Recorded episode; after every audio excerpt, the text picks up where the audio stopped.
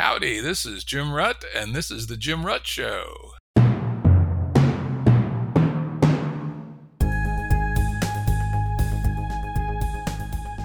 Listeners have asked us to provide pointers to some of the resources we talk about on the show. We now have links to books and articles referenced in recent podcasts that are available on our website. We also offer full transcripts. Go to jimruttshow.com. That's jimruttshow.com. I'm not going to belabor our listeners this week with a full ad for my new game, Network Wars, but just a quick reminder you can find it on the Apple App Store. Deceptively simple, but profoundly deep. 10 seconds to learn, but weeks to master. And just 99 cents with no ads, no in game purchases, and no time limits. Check it out Network Wars, two words on the Apple App Store or at networkwars.com. Today's guest is Rob Tercek. Rob is an award winning author and one of the world's leading authorities on dematerialization and the virtual economy. He has supervised the launch of new digital services that are used by hundreds of millions of people every day, including, amazingly, the first streaming video on mobile phones, the largest live educational program on the web, and some of the earliest games on a variety of platforms, including PCs, the web, and mobile. Welcome, Rob. Hi, Jim. It's nice to be back. Yeah, it's great to have you back. We've had Rob on twice previously. In EP 133, we talked about his book, Vaporized Solid Strategies for Success in a Dematerialized World. We went through a whole bunch of interesting businesses that are being vaporized. Some of them know it and some of them don't, right? And then on EP 139, we focused just on his ideas of vaporization in education. It, that's a classic episode, EP 139. If you want to get a, uh, an idea about the future of particularly college education, check it out. Today, we're going to talk about the metaverse, maybe the next big thing in technology. So let's start with Rob. What in the hell is the metaverse? Great starting point. Well, it's at the moment a very, very overhyped concept, and uh, we're at the earliest stages. But there's there's a couple different ideas. So simply put, the metaverse would be a very high fidelity digital representation of a world. Might be a version of this world. It might be a completely fictional entertainment world. It might be a replication of an industrial setting. But the basic idea is it's a digital model that you can immerse yourself in and you can do everything that you might do in the real world. And so we'll have to have digital replicas of all those behaviors and digital replicas of ourselves.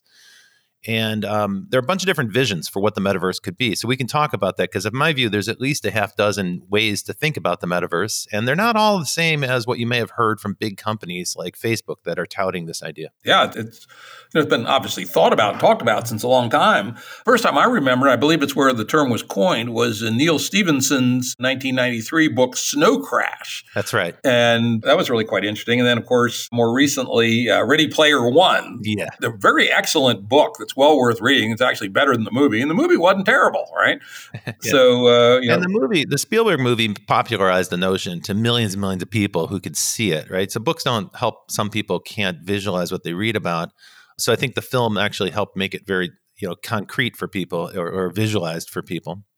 So those are examples of what we should call the dystopian metaverse. Okay, uh, by that what I mean is in the sci-fi world, this concept of an alternative world, a digitally defined universe that you can go into, in Stephenson's book, in Ready Player One, and in other science fiction stories, it, typically you're escaping from a dysfunctional world. Like the real world has gotten to a point where it's degraded, uh, environmentally polluted, it's dangerous, it's full of crime, and people live in squalor. And so they escape to this digital world as a kind of escape mechanism. And again, uh, Ernest Cline's book, Ready Player One, really makes that clear where people are living in containers that are stacked up and their lives are pretty m- miserable. And by the way, you know, that resonates for an awful lot of folks these days. So you can see why the concept gets some traction. And now the question is, what kind of world are they escaping into? And so in, in the Stephenson's book, the metaverse is not a fun place. The metaverse is quite a dangerous place where individual humans are trying to do battle or combat or struggle against all powerful AIs and and gigantic evil mega corporations, if you will. Uh, whereas in Cline's world, uh, the metaverse is an oasis. Uh, that's what it's called, and it's meant to be this super fun playground where you can do all sorts of different things. There's, there's, a whole bunch of different worlds that you can explore. So it's kind of like a universe. And there's a game aspect to it, there's skill aspects to it, also all kinds of social aspects and civic aspects as well. Now, it's also worth noting these are um, the concept of governance is missing, or, or not missing, but it's it's assumed to be benevolent in the oasis uh, that there's a benevolent creator benevolent dictator if you will in stephenson's book, it's more of a free for all. Um, it's not controlled or governed by anybody. So you might think of it more like the web in the sense that there's open protocols and anybody can build on top of it. This sets out the fundamental distinction that we should talk about today because there are really two gigantic concepts of the metaverse. One is where it's a, you know, kind of a Disneyland style theme park that you can go to that's totally controlled by a single corporation. And, you know, the corporation is going to try to make it look great and appealing, but they're also going to try to make it sticky and try to extract as much value. The alternative vision is one that's totally decentralized, it's not controlled by anybody. Uh, so, at some point in this conversation, it'd be great for us to delve deeper into that topic of centralized versus decentralized. Yeah, let's do it right now. In fact, okay. When I was doing the research on the metaverse prior to this call, uh, you know, I knew a little bit about it, but as always, I dug in a little bit, and you know, I, I thought back and recalled some of these earlier ideas of it. You know, call it wild, dark, and dangerous, right? Kind of like what the internet was in places back in the day, and now our big platforms are trying to be bright, clean places, right? You know, in fact, I actually wrote the words Disneyland, eek. And there's certainly uh, two possibilities. You know, the let's take social media as an example. I've talked to many people about the idea of a distributed social media platform, and I pointed out to them again and again, it's fucking hard, right? Getting things like search across a distributed social media platform is very, very difficult. There's a lot of other things that are difficult, and it will turn out, I believe, that having a distributed metaverse is going to be a real challenge. We can talk some specifically about some of those technical challenges later if we want to. Yeah. And so, unfortunately, the walled garden is going to have some competitive advantages, particularly early. And the you know the the unfortunate thing is because of increasing returns to scale. First movers get big advantages. So even if a really great distributed metaverse might be possible in 15 years, if Facebook and the uh, other faceless men of big Silicon Valley tech get good enough in five years, it may forestall the opportunity for the critical mass to occur in a distributed, open, and uncensored metaverse. Jim, it's an excellent point, and it brings to mind something that you'll appreciate. I know we've talked about in the past, which is in the very early days of commercialized internet, not the early days of the internet itself, but you know, mass appeal internet you had kind of a preemptive strike by organizations like CompuServe, Prodigy, and AOL. And the idea was to keep people uh, so entertained and make it so doggone easy that you just out of sheer lassitude and inertia, you would stay inside the closed garden and you wouldn't go explore the web. And for a number of years, that held fast. Actually, I would say AOL was surprising for how long it was able to contain a massive number of people who were paying for the service and they just didn't have any uh, interest. And of course, at that time, also AOL and other companies popularized the notion that the internet was a lawless, dangerous place where something bad could happen, which added some appeal, some sex appeal for people who are interested in that. And then it also deterred the mass number of people and kept them safely ensconced inside the walled garden. You can see almost the exact same thing unfolding now.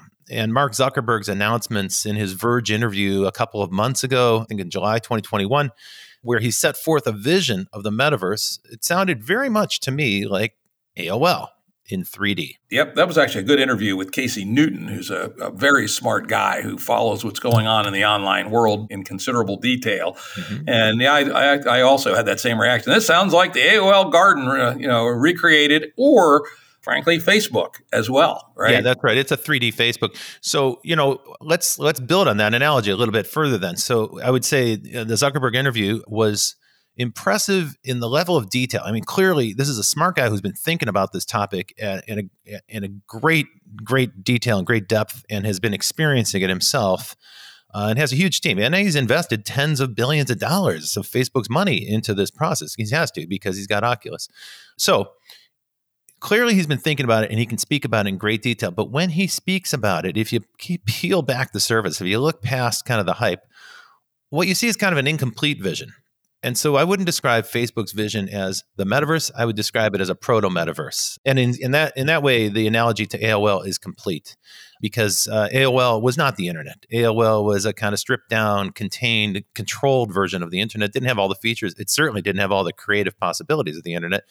And as soon as that barrier broke down and people started to you know roam the internet, and and as soon as the internet developed better capabilities and we had better broadband, we saw a world of possibilities emerge very quickly, like in a, in a span of five years.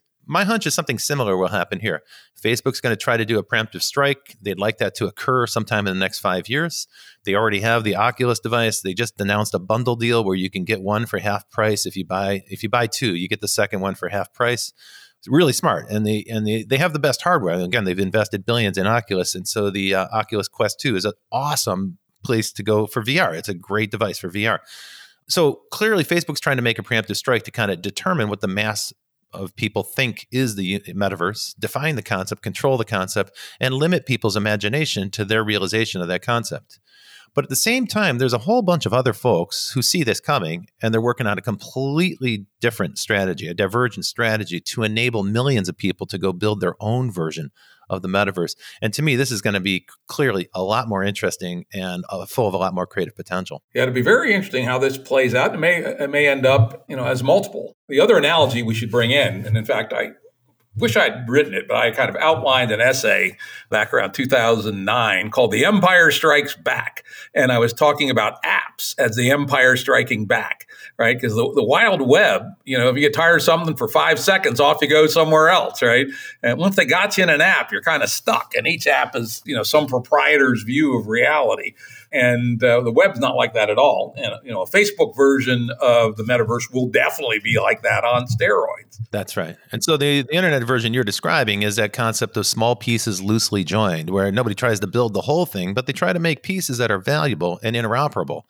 This concept of interoperability is going to be fundamental to how the metaverse plays out. And the simple idea there is are you going to be locked into a world where your identity and your currency and your possessions and your friends are bound up in one company's proprietary software system? Or will there be open APIs and a way for us to migrate our personalities, our personas, our avatars, our connections, our friendships, uh, the things we own, uh, our digital objects, and so forth? Can we migrate those from one world to another? I think it's inevitable to say that there'll be multiple metaverses. That seems inevitable just because of the fact that Facebook has competition already. And there's technical reasons as well, right? It turns out that at least today, maybe you can get a thousand people into one metaverse simultaneously, at least in terms of having some causal interaction with each other, right? This is where you almost get philosophical. What does causality mean? What does interaction mean? But you really can't have, say, 2 billion people in one metaverse today. No way, right? Least not actively engaging with each other. And so there will at least be many sharded implementations of metaverses for, for a long time to come. And you know, this issue of uh, interoperability of our digital assets, currencies, even, et cetera. And of course, one of the things that's really quite interesting now, uh, even though in some ways it's a godforsaken scam, crypto has created a whole bunch of concepts that could be actually very useful. Yeah. Uh, you know, for instance, a trustless ledger where we can store our assets that nobody can fuck with. Yeah. This new emergence of NFTs in some ways is kind of silly, but in, when it comes to being able to transfer our assets, you know, say from one game domain to the other, it, something like NFTs may well be the mechanisms. So there's some, you know, things going on around the edges which are really, really interesting, which in the same way that the earliest things on the internet, you know, the, mm-hmm. did a presentation, I used to do it fairly often, is how did TCP IP beat the OSI stack from IBM, which was the alternative networking standard. And in 1989 or 90, it was not clear who the winner would be. In fact, I quote from a textbook written in 1990 for master's degree students in networking. And it basically encouraged them to de emphasize legacy networks like TCP IP oh, wow. and to get ready for OSI, right? And as it turned out, the reason it won, I believe, was the Berkeley free TCP IP stack. Basically, anyone who wanted to, uh, written in C, very clean, understandable code, anyone who wanted to include networking in their computer or even in their operating system could get the Berkeley code for free yeah. and incorporate it in their stack and you know and TCP/IP locked in remarkably rapidly in the 89 to 91 uh, timeframe. Game over, and one could see something like that happening here in the metaverse. Someone comes up with a interoperability standard for assets, tokens, identity, etc. That might be the magic that, at least for a while, enables the uh, the open rather than the walled garden version of the metaverse. Be very interesting to watch the evolution of is there sufficiency, simplicity, and inexpensiveness of this middleware to defeat the various people. And it probably won't be just Facebook who tried to build the walled garden. That's exactly right. So you brought up a couple of really powerful concepts that are interconnected, and I think we should circle back and kind of underscore those. Uh, this first one is the idea of sharding into multiple versions of the same universe. I see that as very, very possible, right? Just based on time zones and the fact that there are different people with different languages that are going to be having different sets of experiences, even if they're in this, you know, different versions of the exact same metaverse. Uh, you're going to start to see those those shards evolve differently socially, the way people conduct themselves, the history of what happens there, how groups are formed, and what they talk about. And so you'll see sort of divergence in human behavior, even within a world. But then the second one is divergence between the worlds themselves and divergence of the tech stacks and the tech platforms. So, so today, right now, as far as I can tell, there is no metaverse concept that's fully interoperable where you can migrate freely from one, let's say, world to another world. There are companies that are working on that, of course. They haven't gained huge amounts of traction. But you can look at NFT games like Decentraland and Axie Infinity and platforms like Engine in, in Japan and Sandbox in South Korea. These are examples of early attempts to use the decentralized infrastructure that's being used today for DeFi and also for NFTs and cryptocurrency they're trying to replicate that or use that as infrastructure for decentralized worlds and decentralized games. That may be a prototype for a fully decentralized version of the metaverse, right? And so the big battle there, and you touched on this as well. I mean, this is a constant in the history of computing since 1970, which is you know the struggle between a, a completely vertical integrated stack controlled by a corporation and then a completely you know non-integrated build it yourself roll your own open protocol version and this go, the struggle goes back and forth. It goes all the way back to like mainframes and you know and, and sessions on um, client computers and so forth. So I, I, don't see that that battle ceasing anytime soon. And frankly, today there's just too much at stake, and particularly for Facebook. The metaverse, if it's fully realized in the way that we're describing, is is the opposite of Facebook. It's it's going to be the death sentence for Facebook in the sense that Facebook is trying to centralize you and all your relationships under one corporate umbrella a full implementation of the of the metaverse where you can roam from world to world and create your own that's a key point is is the exact opposite of what Facebook has in mind. So they're trying to do a preemptive strike and part of the reason they're doing this is because their current business is under a lot of threat. You know, Facebook has no path to the ocean. They have no direct path to the ocean. They don't own a device. So that makes them different from Apple, Google, Amazon, Microsoft, all these companies make consumer devices and they have reasonably sized audiences so they can they have direct access to the sea, if you will, of, of humanity. Facebook doesn't. They have to go through somebody else's device and then they run into a company like Apple that says, hey, privacy is important and we're going to change the way our ad identifiers work. And oh, tough luck, Facebook, we just busted your business and you're going to lose $5 billion of revenue next quarter that's tough for you, but we think privacy is more important for our customers. Facebook doesn't want that to happen. They don't want a dependency on other devices. So they're investing heavily in the hardware to make a VR version or an AR version of the metaverse possible. Yep. And in fact, as I was digging around, it becomes clear that this is a gigantic uh, bet for Facebook, right? And to this point, yours, that they do not have a platform. You know, they've dabbled. What's this little video thingy they have where you can uh, I don't even remember what the hell it's called. I don't think they've sold too many of them. Where you can do video chat with some kind of Facebooky piece of hardware, but in general they have not been a player. But they have, as you said, spent billions and billions on an Oculus. You know, two billion to buy the damn thing, and what ten billion at least since then, yeah. maybe yeah. more. Yeah. And so far, uh, I read they've sold maybe eight million copies of Oculus in the most recent year at a couple hundred, few hundred bucks. So, uh, you know, a billion dollars maybe. Probably losing money on each one. It's certainly not yet a return on the hardware, but it gives them a chance to win in the next roll of the dice. And you know, each time there's a new generation, a new high concept in computing, fairly often a new winner wins. I mean, consider iPhone. I mean, when I remember, go back and read the, re, the, the speculation about the iPhone when it was first introduced. People said, eh, man, how's that ever going to beat? What's the little one with the you type with your thumbs? Yeah, the Nokia communicator was like yeah, research in motion. The uh, yeah, that palm, thing. Yeah, the rim, the rim pager. Sure, those were like the dominant smartphone. Yeah, yeah, all that. Oh, I ain't going to beat. It doesn't even have a keyboard. How could it possibly win? Yeah, rim was entrenched, right? Everyone was like, they'll never be dislodged because they yeah. control email in the corporate environment. And it only took a couple years, and like rim was ancient history on the junkie. They're done. They're cooked. Put, a fork in them. And so it's possible Facebook could do that. And, you know, I do have an Oculus too, and I play with it a little bit. In fact, I did one of the world's first podcasts on Oculus, not on my show because I don't do video. Uh, as my dad said, boy, you got a face made for radio. So I do mine just voice only.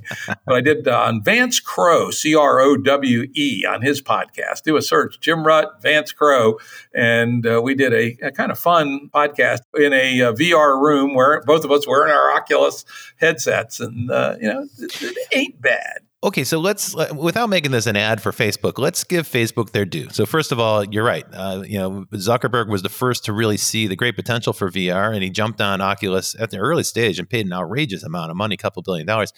And now, you know, the better part of a decade has passed without a huge result. But what he has managed to do is by investing heavily in hardware, they built the first really acceptable VR platform. I think Oculus uh, Oculus Quest Two, sort of barely. I would call it barely acceptable. Yeah. Okay. Fair enough. At least it doesn't make you nauseous, which is improvement over all the earlier ones. Right? And and you can kind of see through it, so you don't crash into stuff in your house. Right. That's important. It doesn't have a tether. It doesn't have a cable. That's important. Yeah, yeah, yeah. standalone device all of that is good. And and bear in mind the important thing to bear, look at here. Uh, this is a little different from computers. I'd, I'd, I'd liken it more to a game console. And I think of when Sony introduced the PlayStation in that time frame around 1993, 1994 where Sony was a new entrant and they were trying to dislodge Sega and Nintendo, who were the dominant console providers at the time. Uh, those companies had all the big game publishers tied up. And what Sony did was a brilliant job of rounding up developers, and they gave them tremendous support. They made that like kind of the, the centerpiece of the PlayStation launch strategy. So if you needed any support whatsoever from Sony, they would let you go. Very different to Nintendo, who was very selective about who they would partner with, and they had only a few select partners. Uh, it was like you know a dozen, couple dozen companies. So Facebook is taking kind of a game console approach. And if you're looking at if you're looking at the Oculus Quest 2 as a kind of game console, then you can see that what's important there is the tie rate. Not so much the revenue from the device sales, but how many games are they actually selling? The tie rate's incredibly high compared to any other head-mounted display for VR. So what they're really showing is if you give people a decent device with a decent experience, you can get them to buy an awful lot. What they're buying is games. Let's be really clear. And it's most of what people are doing. That's that's like in the 90 plus percent of what people are doing with the Oculus Quest. But I don't want to take away too much from them. That's a real achievement. And in a way, they get credit for like making the massive bet to build out this VR world. My bigger issue is this. I'm not sure people want to do VR. And there's no evidence to say that VR is any good for anything besides a game. I happen to have a lot of faith that VR could be awesome for education, for journalism, and for business collaboration. But let's bear in mind, you got to put your head in a bucket, right? You're putting a bucket over your head. You're blinding yourself to the real world. I don't think people want to spend eight hours a day doing that. And, and today we do spend eight hours a day in front of a computer, in front of an iPhone, in front of a digital TV of some sort. And so we spend tons of time in front of digital devices. We're consuming digital content all day long. We don't think about it that way, but you know, you're basically in front of a screen or on a screen for most of your waking day, especially if you work in kind of an office or white collar environment. Now think about putting a bucket on your head where you can't see the world around you. You're immersed in a new world. That's cool. But let's suppose you're actually working in an environment with other people around you. You need to also be able to interact with them. And this is where 3D TV was a gigantic disaster. Uh, what the 3D TV people missed, you know, back in the, like the what around 2011, 2010, there was this push for 3D TV. And what they missed is that people are multitasking when they're watching TV. You know, they're looking at their phone, they're talking to people in the room, they're picking up a, you know, some snacks or whatever and you have these goggles on, and so you have to actually take the goggles off to to look at the real world. Then you put the goggles back on, and and that's why 3D TV was a huge failure uh, in 2011. Uh, even though you know consumer electronics industry was pushing it like mad, and there were TV channels set up for like 3D TV and so forth. It didn't really fly very well at home. Should have, but it didn't. Yeah, I spent a pile of bucks and bought a 3D TV in 2012. Right? I think I paid an extra two grand for the damn thing. I think I've never watched a 3D show on it ever. It, it, well, that's also true. The content was lacking, right? But the biggest problem is that like, it didn't really fit well with your use habit in, in your house. And I think that's also going to be the case for VR. If you got to put on this headset and then take it off to deal with the real world, going back and forth, that's going to get tough. And then think about people with a hairstyle, right? You notice it's always bald guys that they show using the VR rig. That's because those people don't have a hairstyle. You know, they don't show what they don't show is a woman who's got elegantly coiffed hair, you know, a perm or whatever. Because candidly, it's a giant hassle to put that strap over your head and it ruins your, you know, not an insignificant thing. If somebody's got makeup on their face, uh, you don't want to get that all, you know. Yeah, this is perfect, perfect transition to my next topic, which is one of the things I find interesting, potentially exciting about this, is that we may be in a period like a Cambrian explosion where lots of very different things are being tried. You know, today the difference between an Android phone or an iPhone ain't no dime. The difference between them, right? And uh, difference between Windows and Mac OS not very big anymore. But back in the '80s, there was all kinds of crazy shit going on in desktop PCs. I mean, remember the Commodore 64, the TRS 80, the IBMs, the Apples, then the Macs. Atari had a computer. There was somebody else that one that competed with Atari.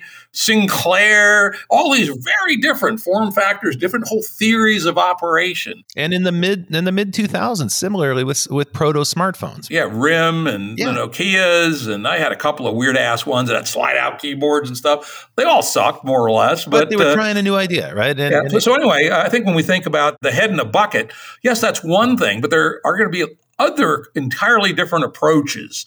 And you know, this gets us to the kind of potential fork of the road. It's kind of simplistic because it's probably in a, continuum. But the difference between AR and VR, mm-hmm. right? Mm-hmm. You know, for the audience, I'll let you do it. Why don't you give the, the, difference between AR and VR, and then we'll come back to talk about ways that this Cambrian explosion could explore the whole space around that distinction. That's right. And then, then this this topic is great because it's going to get us into the different definitions of the metaverse beyond the simplistic, you know, sort of dualistic vision I've given you, which is the centralized versus decentralized. So this is really about how do we render a 3D world, and um, you know, virtual reality, I think everybody understands, is immersive in the sense that you put on a head mounted display. It's like putting two smartphones in front of your face and you can't see the world around you. And now all you can see is an immersive space. It's a full 360 space. So for people who do it the very first time, when they realize they can actually look up and look down, that's always an aha moment for people. And some of the great VR experiences really exploit that because you can't do that uh, on a game console, a TV, or a computer where you're locked into this paradigm of a rectangle, right? The screen, the tyranny of the rectangular screen, it really dictates a lot of design choices. For instance, for game developers who are designing for PCs or consoles. So the VR world gives you this 360 degrees of freedom. That's amazing and it's it's liberating. But the downside is you got to put a bucket over your head. Flip side there is, well, what if we were to do that digital immersive reality on the world around us? And that's augmented reality. And that's where you take the world around us. You know, we're walking around on the street and we have some sort of rig on our heads that is able to sample the world around us and gather all the vertices of that world and then map on top of that and render on top of that perfectly matched to the XYZ coordinates of that world new things, new features, which could be fantasy things, it could be overlays of information, it could be maps and directions. So there's lots of ways to use AR. For this reason, a lot of people are thinking AR is going to end up being a much bigger business and much broader application than VR because VR mm-hmm. requires you to step out of the real world and immerse yourself in a specific world. Whereas AR is a lot of different overlays on top of the existing world. And we can see a lot of utility there. You can just imagine like Yelp driving directions, things for messengers and delivery people, how to find the place. Uh, you could leave virtual post it notes. So if you're traveling somewhere, you could follow somebody else's guided tour. And the list goes on and on. I mean, there's imma- immense imaginative scope.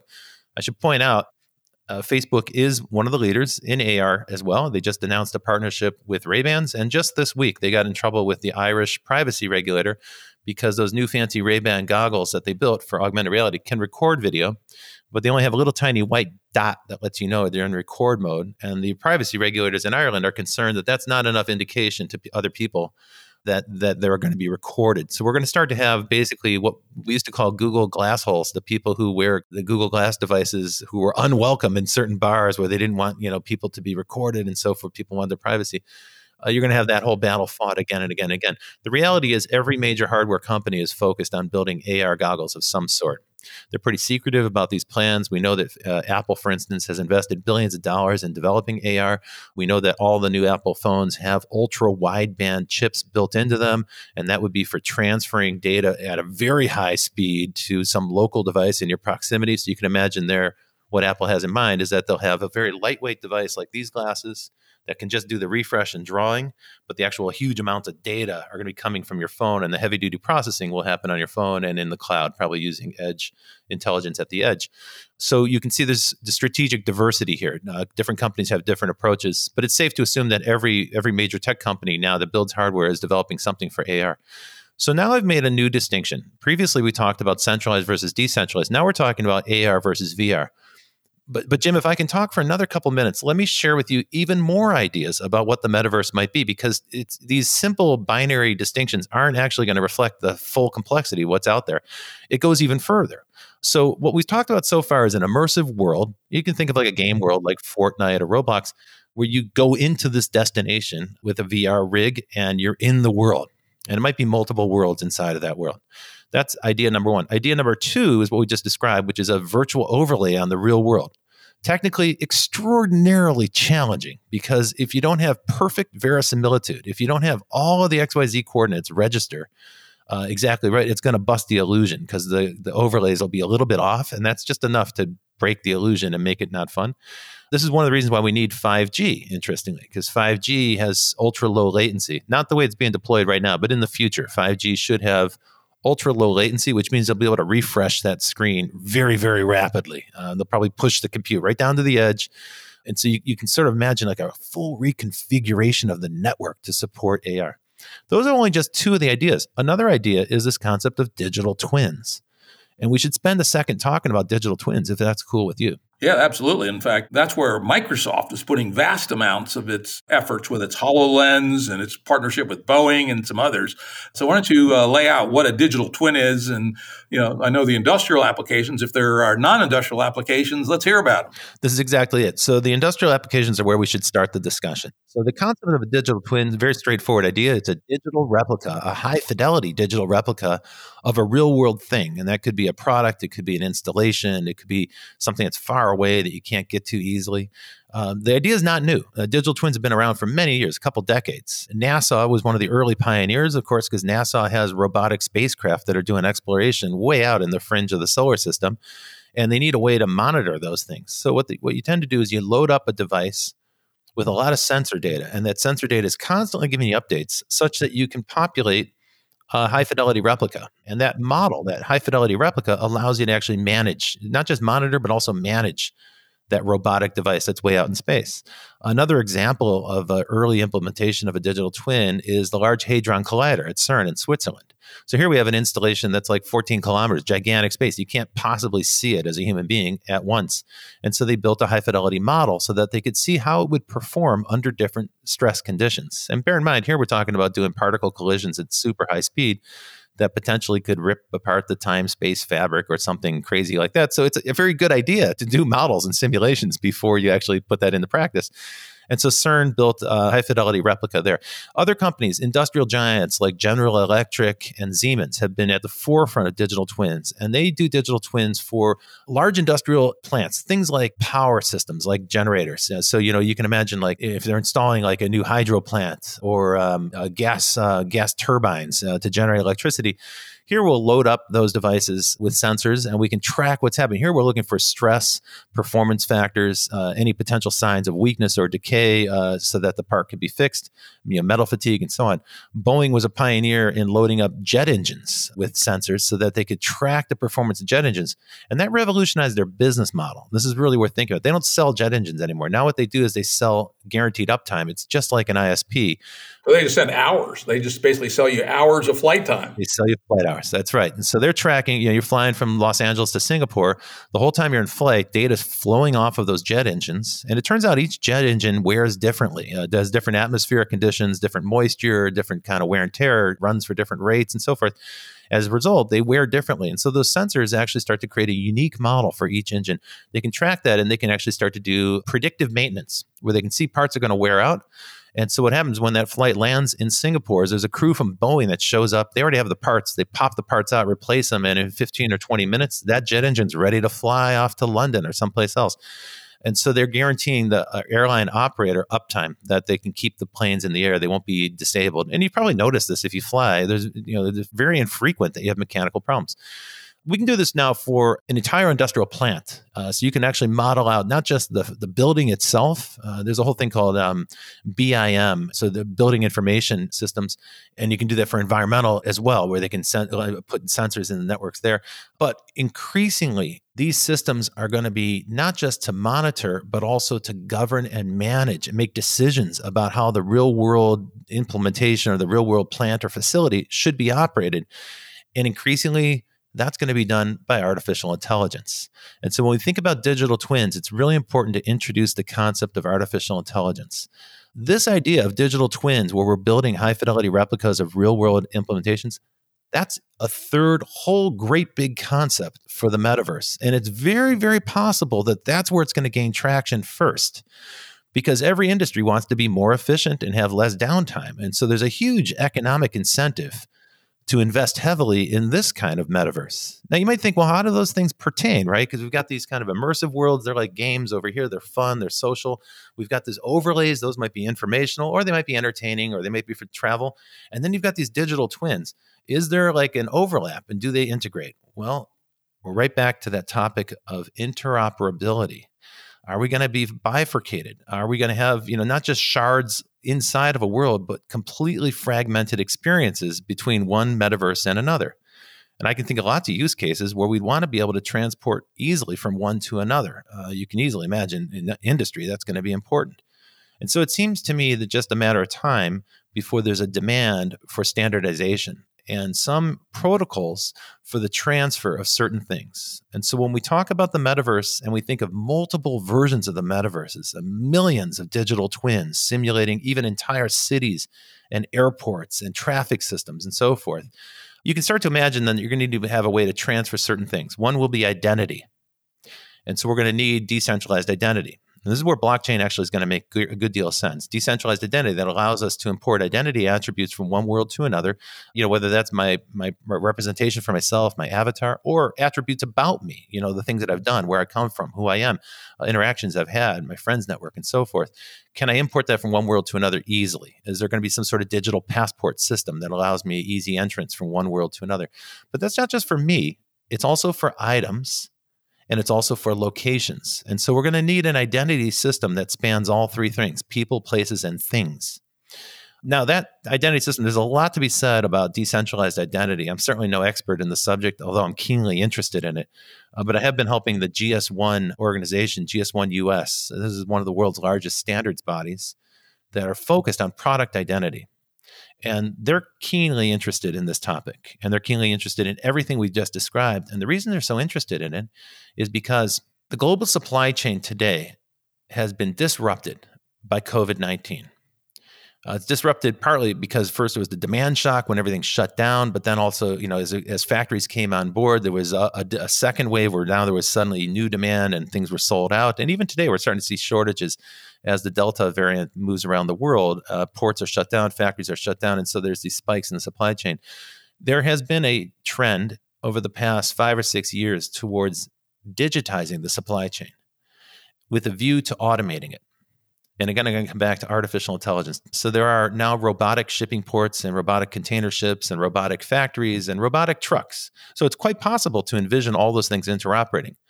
But in order to transfer a shipment of goods from a robot factory to a robot truck to a robot port and a robot ship and then to another robot truck on the other end at the container port and then eventually to some sort of automated store or some automated distribution system in order to do that, you're going to need blockchain because you're going to need to know that the robots are transferring the right goods, and they're going to, be able to need to be able to trace back the provenance where the goods come from, how long were they in transit, how were they handled, where were they stored, were they tampered with, and so forth. And so you can start to see another set of needs arising here for standards. So the notion to me that one company is going to develop all of this stuff and it's all going to be contained inside of one company's world and that they're going to get it right on all these particulars that's such an absurd notion it's such an outrageously outlandish notion that it's pretty laughable. I mean, it's it's uh, that's why I call Facebook's attempt a proto metaverse because it can't possibly encompass all the use cases that I just described. And those are extremely difficult problems. And bear in mind, trillions of dollars of value in the supply chain depends on those things getting done right. So I don't think it's likely that one company will solve it. Moreover, I think it's going to emerge that industries full on industries, not just one company or a set of companies, but entire industries are going to demand interoperability. They're going to demand standards.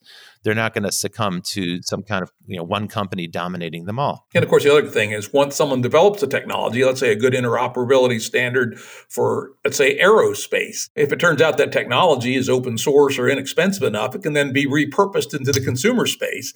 Just as our web, remember, was originally designed by the Defense Department for military networks to survive nuclear war. Well, it turned out it also good for other stuff. So it turned into the web.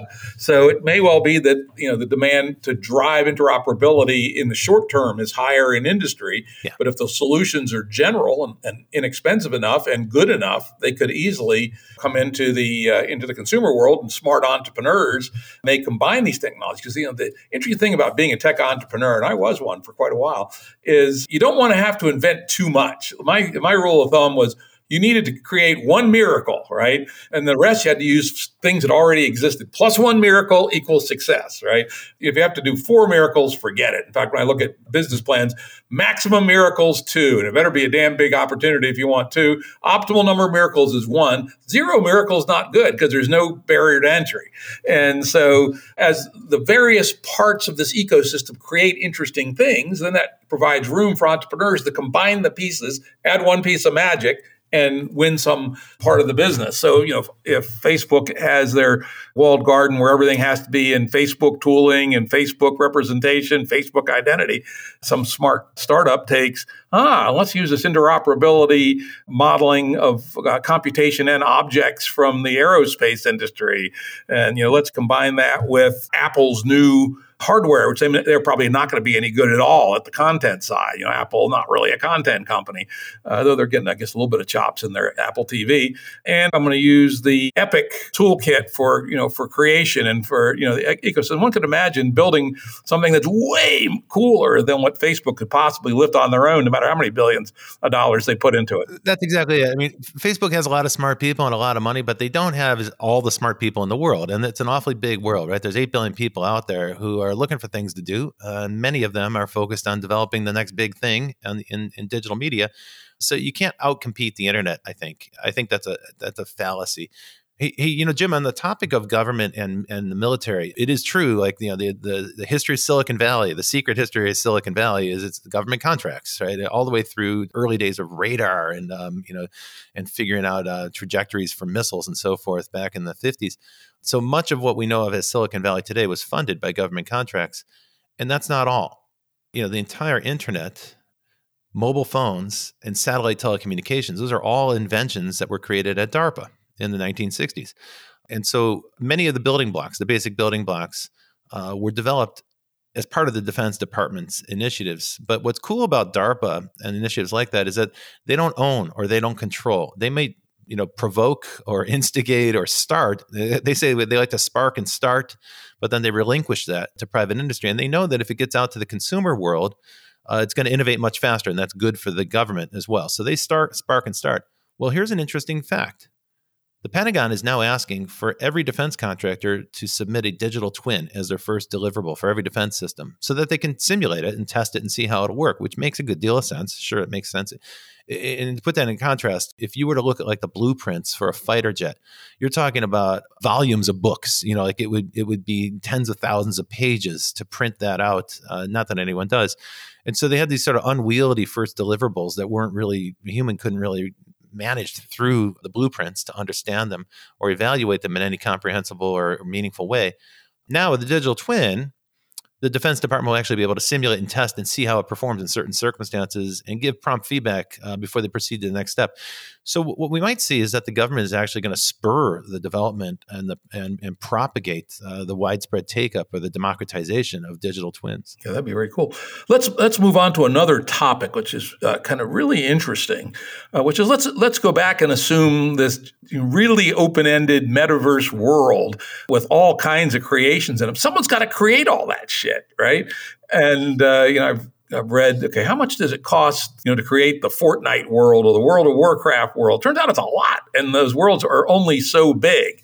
And in fact, in Zuckerberg's recent chat with Casey Newton, he was saying, I think we'll employ millions of people in our metaverse just building shit. And I go, I hope not, but it's certainly interesting. And then I stumbled across, I said, aha, uh, which sounds like it's probably the answer, which is AI enabled creation of artificial worlds and artificial artifacts where you know you set a few parameters you know you give it some guidance oh i kind of wanted to look like a uh, a Rembrandt. I want it dark and a lot of browns and stuff. Oh yeah, and I want it to, you know, be blah blah, and boom, off it creates, you know, a, a million square miles of new world on a new planet someplace you know, talk a little bit about the ecosystem of world creation and artifact creation and how there's going to be all kinds of interesting arm races going on in that. That's a great topic. And actually, to me, this goes more towards the idea of decentralization and, and democratization, right?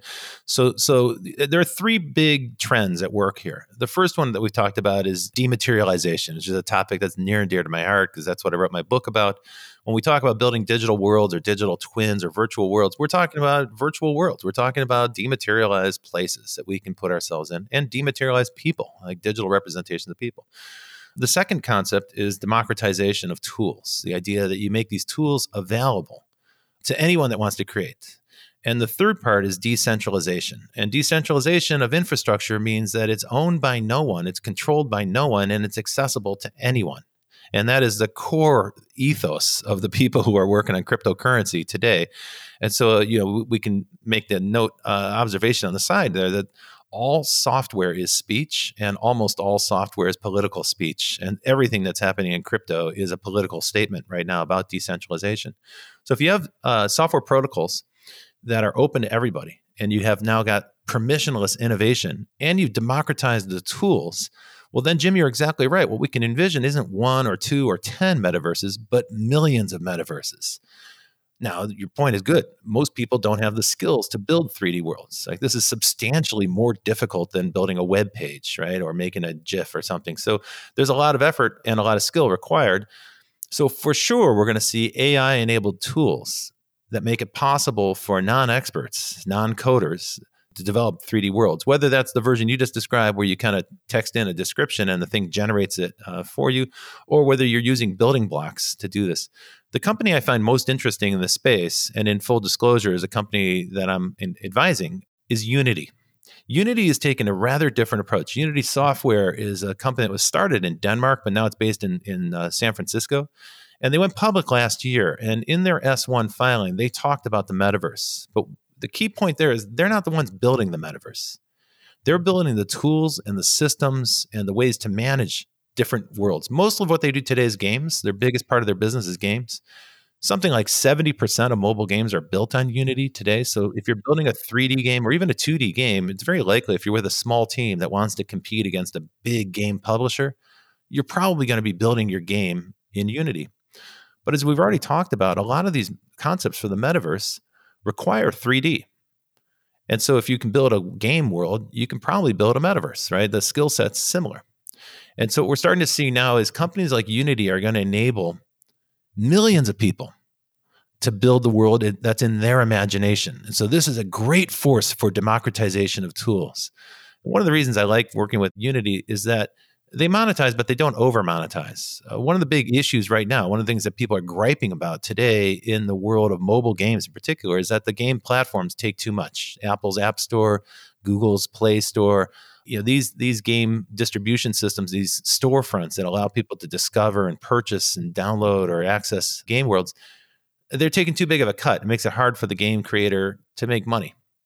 And broadly speaking, in the creator economy uh, we hear so much hype about these days whether it's people making youtube videos or influencers on instagram or kids on tiktok who are making funny videos there are systems there for sharing the wealth with all those people who are creating all that. But candidly, people don't make much money on that. This is a classic long tail. There's a small number of people who are making millions of dollars, and then there's zillions of people who are making six cents or less. Some of the platforms have a cutoff where if you don't generate above a certain amount, they don't even pay you. This is also true for Spotify. You know, for Spotify, Spotify has millions of songs available, uh, but it turns out that they're only paying a few thousand people substantial amounts of money and most of the creators on Spotify are earning something like thousand dollars or less. So it's very, very small amounts of money. You can't sustain that. So that's where a company like Unity is actually quite interesting. They provide the tools and all the systems for launching and managing the business, but they don't over monetize. They allow the creator to keep the lion's share of it. And their vision is quite simple: is that you know if they equip millions of people with tools. You're going to see millions of worlds. And of course, their business will continue to grow. But that's a fully uh, democratized vision of, of the tool set. All the other companies we spoke to, they're going to have proprietary tools and you'll have to build within their world. In other words, you'll be captive to their world if you're building. That's a huge distinction. And that, that's true for just about every company we've described, uh, with the exception of Unity. Uh, Epic also seems to be providing a large suite of tools. Yeah, that's true. Uh, although I would make the distinction that Epic's tools are principally aimed at high resolution game worlds. But, you know, that is true. They're trying to get into film production and some other aspects, uh, shopping and so forth. So we'll see. You know, there's there's always competition in these fields. And of course, Unity and Epic have gone, uh, they don't quite go head to head. They kind of punch like this. You know, Epic is for the really high end games. It's a real pain in the ass to develop an Unreal Engine, which is their engine. Unity, which I've used for years, mostly for scientific visualizations, is real easy. You can get you know a 3D space up and running in uh, 15 minutes, right? And even in VR, and they, and they give away millions of copies for free to students. Like the whole point is to get people into the habit. Right? And and I should also point out one other thing, which is this. You know, when we talk about these technologies, we, we tend to have a very North American viewpoint or a very Californian viewpoint or a very Northern Hemisphere viewpoint when we talk about digital technologies. But I think it's very important for people who are listening to understand where demographic growth is going to come from. Because we know that there'll be another billion people over the next 30 years. But what's important to understand is that the United States is basically flat in terms of in terms of population growth. And the only reason we're flat and not declining is because of immigration. As much as that's a controversial subject in the US, the only reason our population is growing, continues to even stay stable and doesn't decline is because we have immigration. Uh, in Europe, they're already in stages of uh, decline in terms of number of population.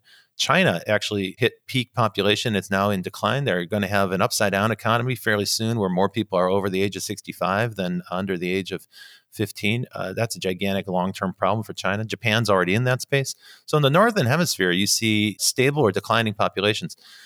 The places where the world's going to grow fastest in population is in the southern hemisphere and in particular in sub-Saharan Africa. Almost all the world's growth will be in sub-Saharan Africa right. after another 10 or 15 years. So, South Asia is still growing a bit, but otherwise nobody's growing except sub-Saharan Africa and it's going to continue to boom for another 50 years at least. So if you're interested in building a business, whether it's a metaverse or a set of tools or anything else frankly in digital media, you sort of want to grow it where the audience is going to grow quite naturally because if you get the formula correct, you're going to get 100 million users, uh, you know, overnight, and it will be like riding an elevator. You're just riding that demographic curve, uh, and so that could be a great force for growth for a company.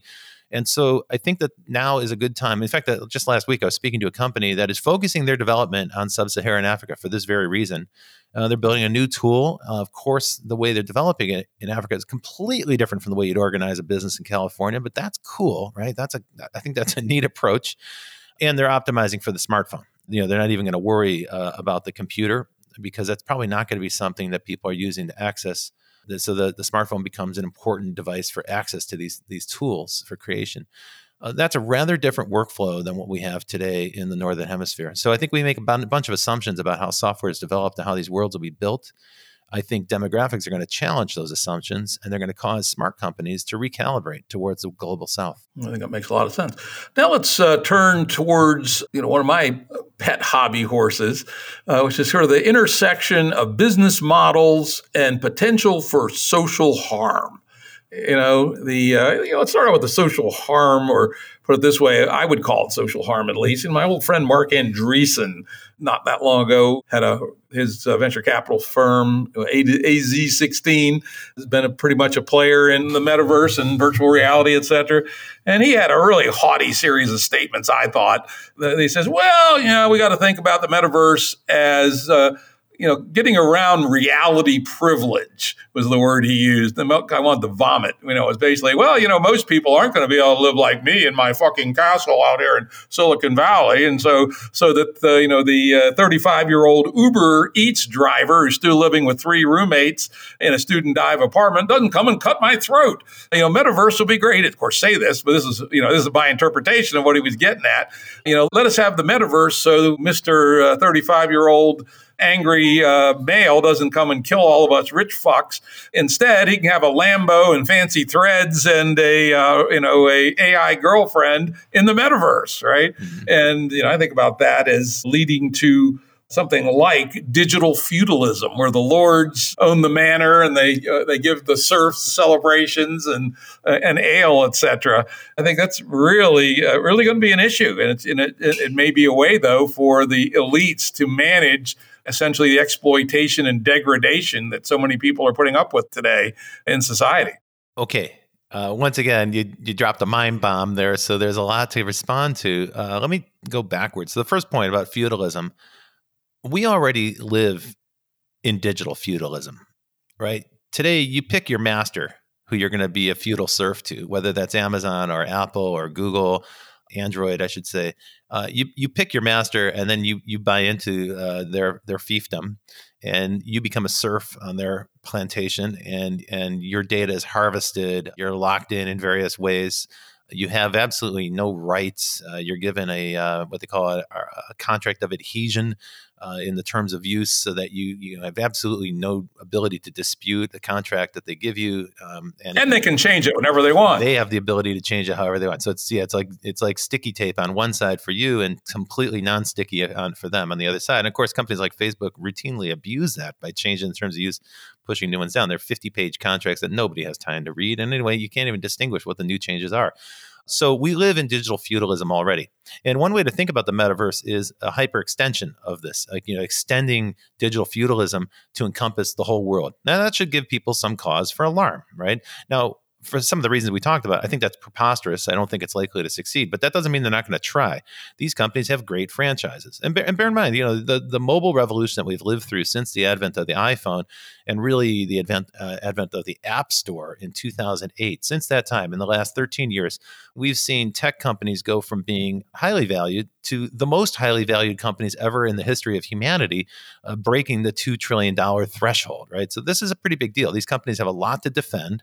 They have shareholders to answer to. And so they have to reassure those shareholders that they're going to be viable and that they're going to extend their feudal fiefdom into these new digital domains. Uh, so, so that's a strategy It's almost required by the investors. The other things that you spoke about, though, also require a little bit of unpacking. Uh, so, this idea of the gig economy, versus the creator economy. There's been a lot said about this, and it's really worth exploring for people who are listening. So, the gig economy is the Uber driver you talked about, right? This is a person who's working for less than minimum wage, schlepping around town, burning up gas in their car, delivering packages and people from point A to point B. It's a neat concept. It was innovative at the time, but really, what we're talking about is breaking 100 years of labor law you know, and reversing the gains that labor has made. And there is no effective labor movement in any northern country that I'm aware of right now.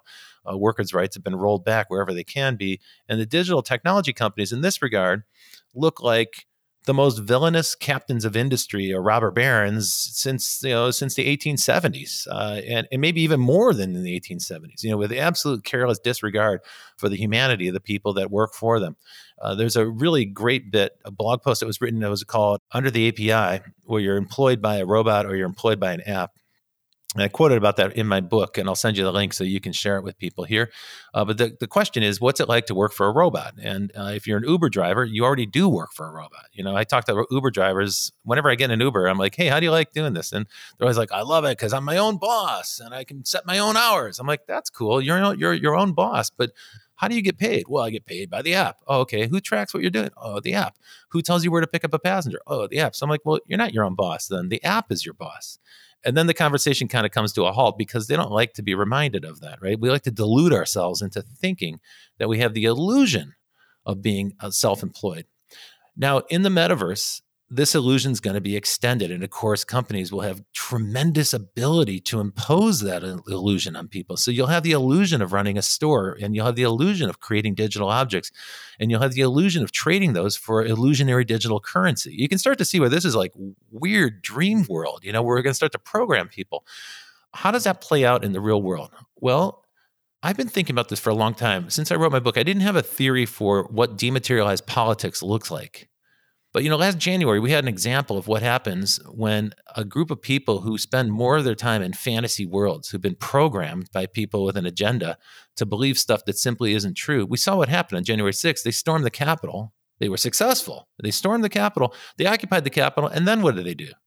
They walked around taking selfies and pictures and posting. They didn't do anything. They didn't burn the place down. It, LARPing revolution, I call it. Right? It, it was like the selfie revolution. Yeah, you know, live action role playing. It wasn't actually a revolution. It was role playing. They, you know, oh, you know, idiots committing uh, burglary and then taking a picture and posting on Facebook. That's real smart, yeah. right? So it was like extending a game into the real world. And when you say LARP, that's what you're talking. Live action role play is just a game in the real world, right? Yeah, exactly. And so you had people who were playing a game. That's why they were all like, "Wait, what? We're going to get in trouble for this? You know, like like they didn't even it didn't even cross their mind that there was like a major transgression that occurred or that they broke the law, federal laws and so forth.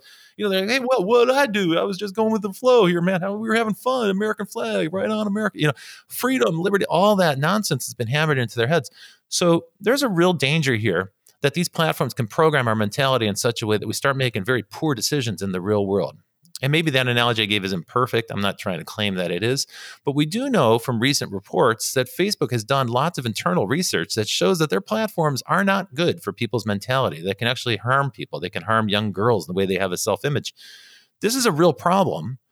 It's not policed. There are no mm. workplace safety rules for people in social media right now. You know, we don't have an OSHA for people who are in social media. Should we have an OSHA for, for digital worlds? Or an FDA. Now, I've got I've recently come up with a new concept, which is pretty scary. You know, you were I think you were referring to the recent Wall Street Journal articles, which showed that you know a surprising number of young women have ended up feeling much worse about themselves, 13% contemplating suicide based on something that happened on Instagram.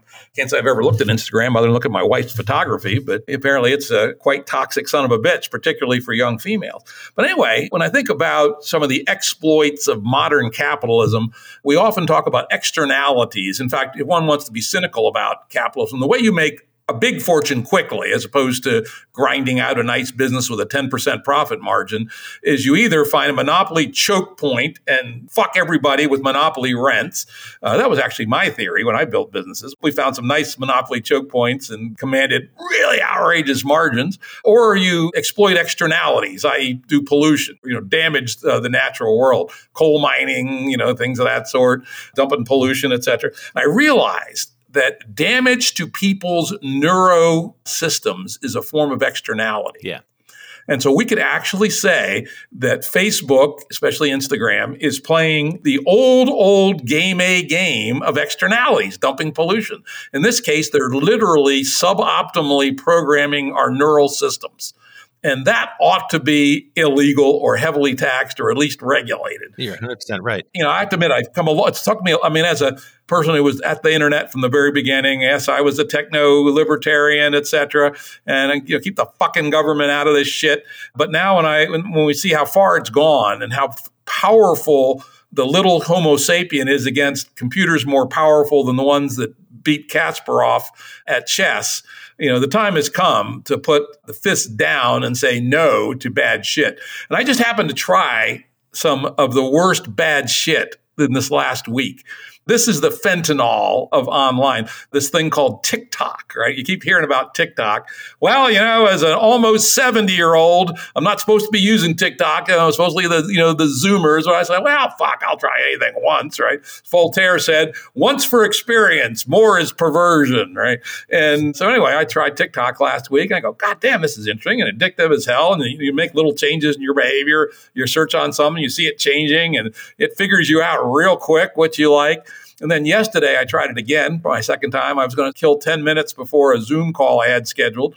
And next thing you know, I look up and 25 minutes had gone by and I was 15 minutes late for my Zoom call. I never, I'm never late for a Zoom call. I consider punctuality one of the high virtues. And this goddamn thing sucked me in in an incredible way. And I've done a little research since and talked to a guy yesterday about this. And he said, Oh, yeah, everybody knows TikTok is the fentanyl of social media. And if any sane society would just fucking ban it, right? It's clearly way worse for us as a society than not having TikTok and provides no actual value whatsoever. and it, it, seems to me that when we are building these way more powerful technologies, which will be able to program us much more deeply and subtly, even than TikTok, we're nuts if we deploy the metaverse without some clearance on whether they're net positives for humanity. I think you're right. And I think we are going to embark on that journey because I think government's ill equipped. Our government moves so slowly relative to technological innovation that they're unable to respond. Plus, look at the geriatrics that are in Congress right now. They have such a faint grasp of how these technologies work or even what the business model yeah, Geriatrics, stupid, and corrupt. There's the trifecta, right? look at uh, China, on the other hand. You know, they recently required the game companies to limit video games for kids under a certain age to three hours a week and only on weekends. I go, shit try to get that done in the United States never happened, right? Now, a lot of things I don't like about China. I'm not an advocate of China. I think they are one of the bad attractors for society, but you know, a broken clock is right twice a day. And it may be that the willingness to be socially decisive about when does the application of information technology, when is it good for society and when is it bad for society, and making the call and doing something about it may be just really important in preserving our society. I mean, I think one of the ends of society modes here that's now starting to look fairly realistic is maybe we're just driving ourselves crazy. You know, you talked about January 6th, there was an example of serious craziness. Another one is QAnon. Who the hell would believe something as absolutely idiotic as QAnon could be believed by millions of people in 2021? And yet it is. Yeah. And by the way, QAnon was designed like a game. It was another role play game. So it's a very similar concept. Like those game mechanics can work to lure us in and, dis- and disarm us. So, Jim, it's an important point you make to underscore what you just said. When we engage with Facebook or with TikTok or really any social platform, what is it that we're engaging with? Who's on the other side of that? Who's showing us these things? You know, for instance, to contrast, in the old days, when you watch broadcast television, what you were engaging with was a programming mm-hmm. team. There were a group of human beings, as I said, who made informed decisions about what the next show should be. That's what, say, you know, Thursday night must watch TV on NBC used to be about. The idea is that we've got these programming geniuses here who know what you're going to want to watch, so don't change the channel, just stay on NBC all night long. Okay, that was then. Now, you're engaging with an AI. And you're not just engaging with any old AI. With Facebook and TikTok, you're engaging with some of the most sophisticated artificial intelligence systems in the world. They're far more capable of you because they're equipped with far more information, not just about you, but everybody like you. And so they're able to cater to your whims. They're able to please you, delight you, delude you, deceive you, fool you, trick you, keep you entranced, keep you engaged, keep you watching. Because the idea is just keep them on the platform for a little longer. It's the ultimate zero sum game. What they don't want you to do is switch away. It's exactly what NBC programmers were trying to do back in the 1980s with must see TV. Don't change the channel. Here it's don't change the social network, right? So now you can certainly imagine an immersive world that is so credible and so believable, but also optimized to, to garner your attention, to lock in your attention for the longest possible time. You can imagine that that is borderline addictive. Borderline, it's going to be more than borderline. You know, if TikTok can suck a cynical old fool like me in, imagine what a really well done 3D immersive world could do. So, so the Zuckerberg family is going to be like the Sackler family, eventually disgraced. The names will be taken off all the hospitals and university buildings and so forth as they try to separate themselves. When the clanking of the guillotine rolls down Camino Real in Palo Alto and the heads pile up in the gutter. Well, let me take the opposite argument for just a second. So, so back to uh, Marc Andreessen and his concept that this is, you know, the the digital cake, and let the let the digital peasants eat the digital cake, and we'll keep them occupied with these digital playthings, so that they don't create an insurrection and come for us with pitchforks in the real world. Okay, so let's let's explore that concept. You know, I'm a big fan of Yuval Noah Harari and his books. In, in Homo Deus, he mentions this concept, which I thought was very brave for him to say because this is a radical notion that's on everybody's mind, but nobody wants to say it too much. The notion of useless humans. And that is to say that in our society today, we value humans by their economic output. That is true, right? That's what we value people on. I think that's incontrovertible. There's other ways to value people, and certain societies do that. But generally speaking, when we look at the world through the statistics, we value people on their economic output. And there's an increase, there appears to be an increasing number of people, including people of working age, who generate zero economic output. And this is a weird historical anomaly. Now, one of the things I noticed when I wrote my book Vaporized is that the way you measure economic inputs and outputs in the digital economy is very different from the way it's measured in the real world. An example of that, a paradox of that, is a smartphone, because in any other part of the economy, if you were adding more and more value to a device, it would get more and more expensive. The smartphone does do that, but what the smartphone does is it extracts value from other things that it's vaporizing, right? So as your smartphone becomes a digital camera, a voice recorder, a navigation system, a new kind of a map, a new kind of book, a new kind of movie player, a new kind of television set, and so forth. As it as it absorbs the functionality of those other devices, it's actually destroying demand for those other devices, and so it has a net negative effect on GDP. This is a real paradox that economists haven't gotten their heads wrapped around just yet. So many things have been displaced by smartphones and apps and digital software during the smartphone revolution. It's actually had a deflationary effect on the economy. I think it's not accounted for when we look at it. Everybody's fretting about inflation right now because the governments are pumping so much stimulus into the economy. But we haven't seen inflation show up. And that's partly because so much economic activity has migrated to digital platforms where we have this great deflationary effect happening. So much stuff is available for free.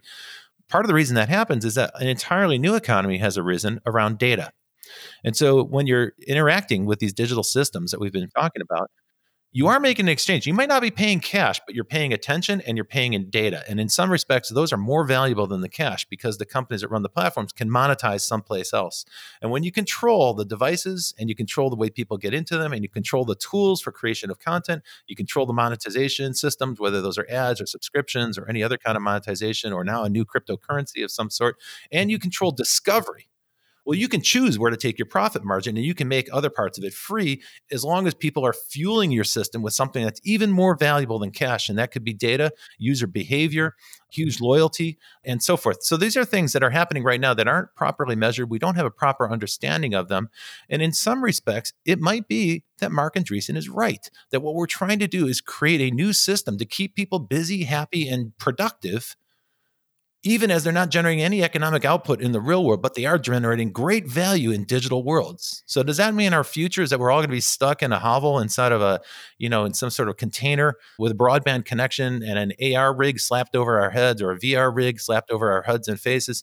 And that we're all participating in these intense experiences in a digital world and they're extracting some sort of value and then what we're fed is you know sort of like just basic life support. Is that miserable existence? Eh, have we gone full circle? Are we coming all the way back around to neal stephenson and snow crash with you know hero protagonist living in a shipping container and delivering pizzas in the real world just so he can spend his, his best hours in a virtual environment? Maybe that's where we're heading. Maybe this is a way to keep the useless humans occupied and productive in a digital domain. Uh, that's a horrible nightmare. And uh, it's what we work against in our whole Game B movement is to find a humane use for humans, right? In a way that's compatible with the carrying capacity of the earth.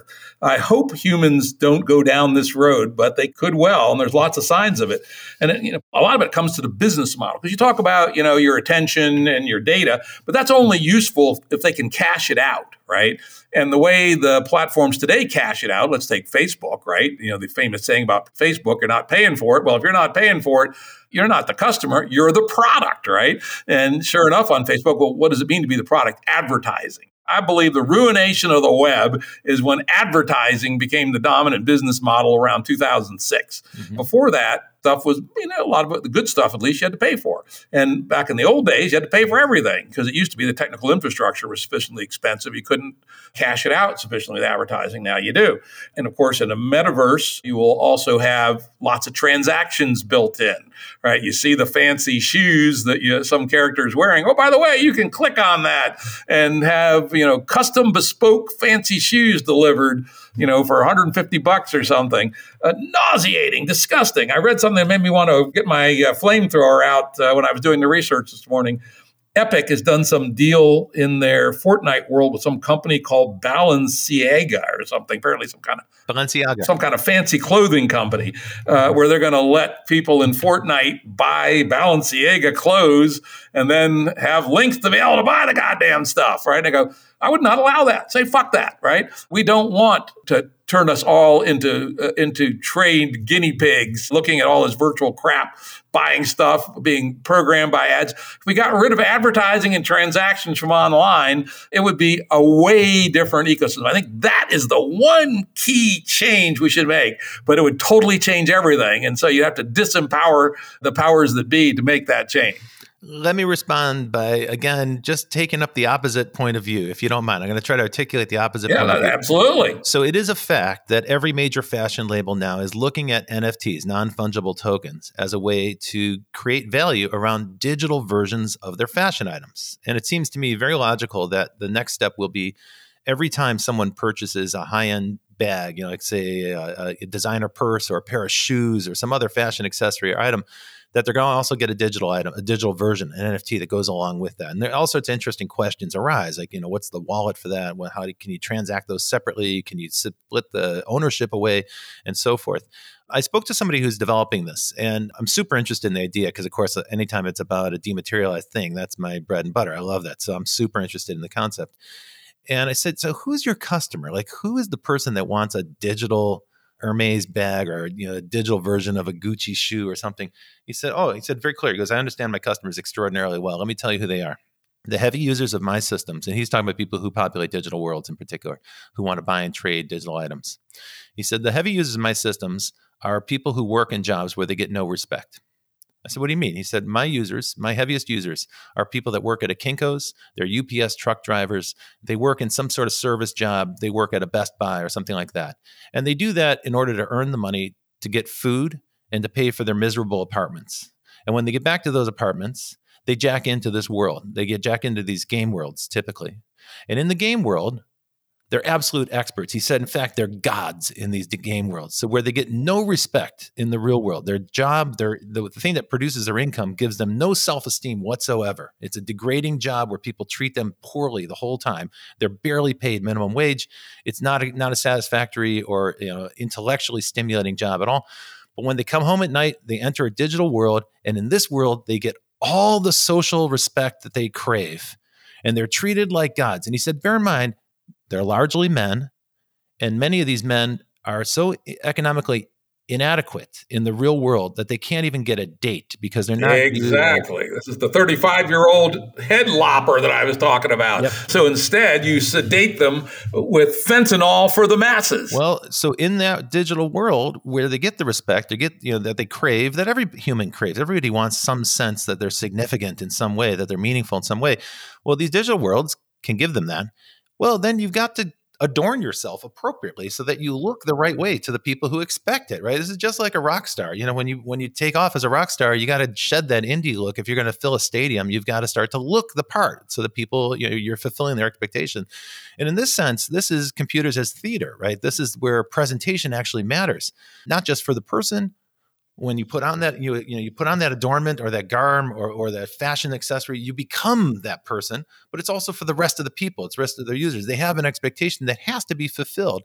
And so he said that those folks are willing to spend enormous amounts of their income all their all their spare money is being spent on digital items which today are nfts they're tradable digital items. They're scarce they're limited edition or maybe unique and they can be collected. They can also be traded or sold or given away. Uh, the economics of that are just emerging right now in games and outside of games. And there's a whole bunch of game systems that are being developed right now to facilitate this because it's such a big trend. So on one hand, it looks evil. Uh, it looks like exploitation. It looks like you're being programmed by mass advertising to consume crap that you don't need. On the other hand, that has always happened, and that's always been part of the consumer economy for the last 125 years. In this instance, it's it's happening in the digital world, and what it's giving people is a, an outlet that they crave and need to get some social status and some respect. So what they're buying with their money is status. Yeah, if we have useless humans, uh, this is the the way to keep them from cutting the throats of the oligarchs. but isn't it better to build a society where we don't have useless humans, where everybody has a role with dignity in it, that has a life well lived okay. in the real world, interacting with other people? This is t- our technology sucking us into a very bad place. I would suggest. Okay, this has this conversation has a tendency to go dystopian, but let me offer a little sign of hope here. So, you know, one of the things we've talked about off and on in this conversation, particularly when we talked about companies like Unity and to some respect uh, Epic and others, is that they're providing tools that allow people to create. And I want to talk about creation for a little bit. You know, we, we talked about the Uber economy, the gig economy, where people are exploited. Is the creator economy the same? Is it just the Uber economy without the car? Is it just the Uber economy for people who create digital items and so forth? in some respect, that's a criticism that people will make. Uh, they'll say that all the money that you earn as a YouTube influencer or Instagram influencer, you have to spend on marketing and branding and other stuff. And so it's a treadmill that you're on. That's one way to look at it. But bear in mind, in these 3D worlds, you're not just generating, you know, a JPEG or a GIF or a post or something simple like that. You're actually building something useful. If you're building a 3D world, it's a fairly complex proposition that you're making. But even if you're building objects that can be traded, and these will be beautiful objects of beautiful design or highly desirable by some group or another, here, I think there actually is a meaningful role for the, the masses of humanity to play, where they can actually, it's, a, it's sort of like digital craftsmanship or digital culture, where people can express themselves, create a beauty object to create an object that has some meaning, trade it, uh, exchange it. Uh, and so you start to see the idea then that in these digital worlds, there's hope that people will have a meaningful role to play. The big question is who owns it? Is this going to be the, the, the intellectual property of the platform publisher? You know, that's the scary, you know, game kind of concept or the scary Facebook concept where, oh, you created that object in our world, we own that object, we have all the rights to it.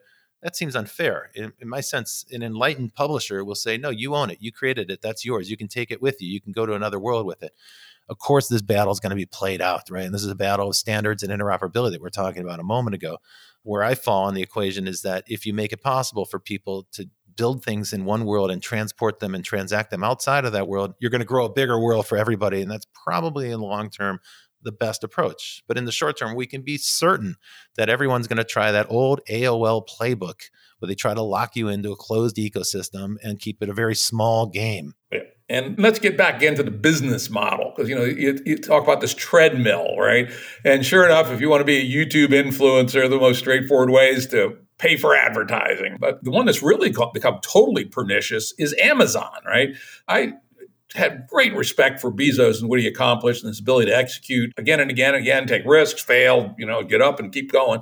But I think he betrayed the whole Amazon vision and tradition when he started putting ads on Amazon right? I don't go to Amazon to be advertised to, go to Amazon to find the best products. And he had a great solution for that, which was the rating system. You know, anything 4.5 or better on Amazon is almost always a good product. But now with ads, and I've talked to people who have Amazon stores, they're now caught on this ridiculous treadmill that because the attention is being hijacked by those who advertise, if you have a, a decent little niche store, you're going to disappear unless you advertise. And just like being a supplier to Walmart means you're never going to make a nickel, all you're going to do is get some scale economies so you can make a little profit selling to Target. Now, if you're going to play on the Amazon stores, you're going to, if, if you're serious and anything more than a really niche player, uh, you're going to have to put most all of your gross profit back into buying more Amazon ads to get more attention. And I guarantee you the people that create uh, especially the walled garden versions of this, are going to be running that playbook because it's so obvious and so goddamn corrupt, right? It allows, again, this is strategy number one use network effects to, to find a monopoly choke point and then fuck everybody by extracting monopoly rents. And that's the game these guys are going to try to play. So you can imagine the discovery problem. If there are truly millions of digital worlds or virtual worlds or metaverses, whatever we want to call them, the discovery problem is going to be immense. Right now, we don't have 3D search. You know, it's actually quite interesting. If you look at how we find stuff, it's all 2D, right? That's not just Google or YouTube when you're searching for a video, but it's also Amazon, right? Amazon's UI hasn't changed significantly in 20 years. It's still just a grid, it's a two dimensional flat, flat grid with thumbnail images, right? What does 3D search look like? What does 3D discovery look like? How will we find things? And by the way, there'll be a huge role for the people who find cool things, curators and a new kind of influencer, you know, who can guide you. Let's say knowledge navigators, people who can teach you how to navigate through these worlds and so forth. Uh, so, as much as it's a dystopian view and we can see all the very obvious pitfalls, I want to encourage people who are listening to this podcast to consider that there are also possibilities here for creativity. There are going to be possibilities for people to carve out new niches and new jobs will emerge. But this idea that there'll be millions of people making millions of worlds, I think that's a given. I think that's likely to happen, whether it occurs in a closed system or open. And then once you're in those worlds, what are you doing? And if all you're doing is hanging out or playing a game or consuming media, that's not going to keep people. They've got to be able to do something meaningful, create something meaningful. And now that creates a gigantic discovery problem, which of course is a gigantic opportunity for whoever wants to undertake it and be a knowledge navigator. Uh, though, of course, the way to to corrupt that would be to turn it into an advertising play, and you know, it would be much nicer if somehow advertising could be banned from these worlds, and that curation is person to person and word of mouth and organic networking, as opposed to the platforms themselves putting everybody into a race to the bottom uh, war around buying more and more advertising to to increase their attention gradient. But you know that's what they're going to try to do. Well, I think the advertising problem that you're describing actually degrades the platform. And I've experienced this myself on Amazon lately in a bunch of different ways. So I do a lot of shopping on Amazon. Who doesn't, of course, during the pandemic? We all do. And I've noticed some of the changes that you've mentioned, the idea that you have to advertise. I've noticed that some unscrupulous vendors will take a product that had a lot of good reviews and they'll swap out the product. So they still have all the five star reviews, but now they've got some different, cheaper product. You see complaints about that popping up. You also see people gaming reviews. So there's clearly a huge industry of people getting fake reviews for crappy products. That happens a lot. And then here's a new thing I got a uh, air fryer the other day and I was like, as soon as I bought it, I'm like, what the heck did I get this for? I don't want to eat French fries, but I got it. And I was like, there's got to be healthy recipes. So I was searching Amazon for a cookbook. Well, wouldn't you know, there's like 600 cookbooks. But there's a new industry in just taking the same cookbook and repackaging it again and again and again and dominating the the search results with basically the same terrible cookbook repackaged again and again and again. And then eventually, yeah, you can drill down and find the one good cookbook out of the 600 terrible clones. But this is degrading the experience. It's actually causing me to use Amazon differently, and I certainly don't trust Amazon anymore. So, in the long run, is that a good thing for Amazon? I don't think so. I think we've all changed our attitude toward Amazon. Same is true with Google the way we look at Google search and all those free apps that Google gives. Now we look at them and we're a little bit cautious, right? Of course, everybody should feel that way about Facebook because Facebook has notoriously broken their contract with you dozens and dozens of times when it comes to your privacy and your data. I'm even starting to wonder about Apple because all of Apple's claims to be serving the customer uh, and protecting their customers' privacy they're starting to smell to me an awful lot like they're building a walled ecosystem, a closed garden, a lock in system. And of course, they have their own advertising platform. So ultimately, the heavy reliance on advertising and this idea of shearing the sheep that come into your marketplace and make an offer and, and taking all the profit that they make and forcing them to spend it on discovery ultimately that degrades the marketplace and it creates an opportunity for someone to offer something different I can't wait for the first 3D Etsy to arise, you know, an open marketplace, uh, maybe something like a 3D version of OpenSea, you know, the NFT marketplace, but for 3D objects. And I know for sure that's being developed because there's like 100 companies trying to figure it out right now. And good luck to them. I hope they all succeed. Yeah, those are that, those are nice alternative visions. Yeah, 3D Etsy. I mean, Etsy. Actually, I haven't been on Etsy in a while, but it used to be pretty righteous. I wouldn't be surprised if there's some network effect forces trying to corrupt Etsy, mm-hmm. but you know, it used to be fairly clean. It will be interesting if if we can learn to prefer clean products as opposed to filthy products, right? That would be a very interesting cultural innovation where if you see the Facebook play or the Amazon play, you just go, these people are shit asses, right? Why the fuck would I do business with them, right?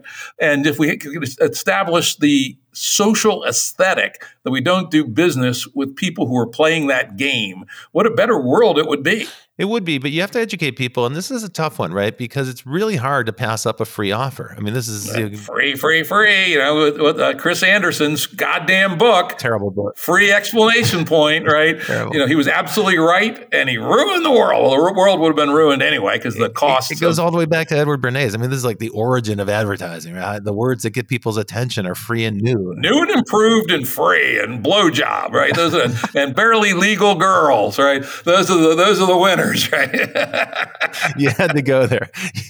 Why not? Right? It's a Jim Rutt show. God damn it. okay. but yeah, so so you have to compete against free, and in in the world that we're in, I think it's really important for people to understand what you said a moment ago. You know, if you're not paying for the product, you're probably the product yourself. That's always been true of ad-supported media. That's also been true of broadcast television and broadcast radio as well. So it's not unique to the internet. Bear in mind, there's no such thing as free you're always going to pay, right? And so the ways you pay, you could in the past the choice was you paid for media through a subscription or a fee, or you paid through attention and then you are sold to an advertiser. And the new way you pay is somewhat unconscious to most of us, which is you're paying with your data. And what's important to take away there is that these systems are so intelligent and so smart that they track every single thing and they're actually more aware of your habits than you are yourself. They know how often you come, how frequently you stay, how long you stay how frequently you return, I should say, uh, who you share stuff with, how often you do that, what kinds of things appeal to you, what kinds of things don't, where you spend more time, where you hovered over a screen and thought twice about clicking or not clicking and then passed on or something like that. They see how far and how long you watch a video, when you jump out of it, and so forth. This is stuff that we don't pay attention to ourselves. So we're not tracking our own behavior that way, but they are. And so when you give up data, you're giving up an awful lot. Now, most people don't place a very high value on their data. And I think that's increasingly true with every new user that comes to the web. They, the new users place even less value on their data. They're willing to give it up and trade it away for something free. So we live in a world now where th- this is almost an irresistible lure. And the proposition of like pay us and we'll keep your data private, pay us and we're not going to, you know, sell off your stuff. It's an uphill battle. And there are places that do that. Uh, you don't even have to pay. Like DuckDuckGo is an alternative to Google search that, uh, that will not track you.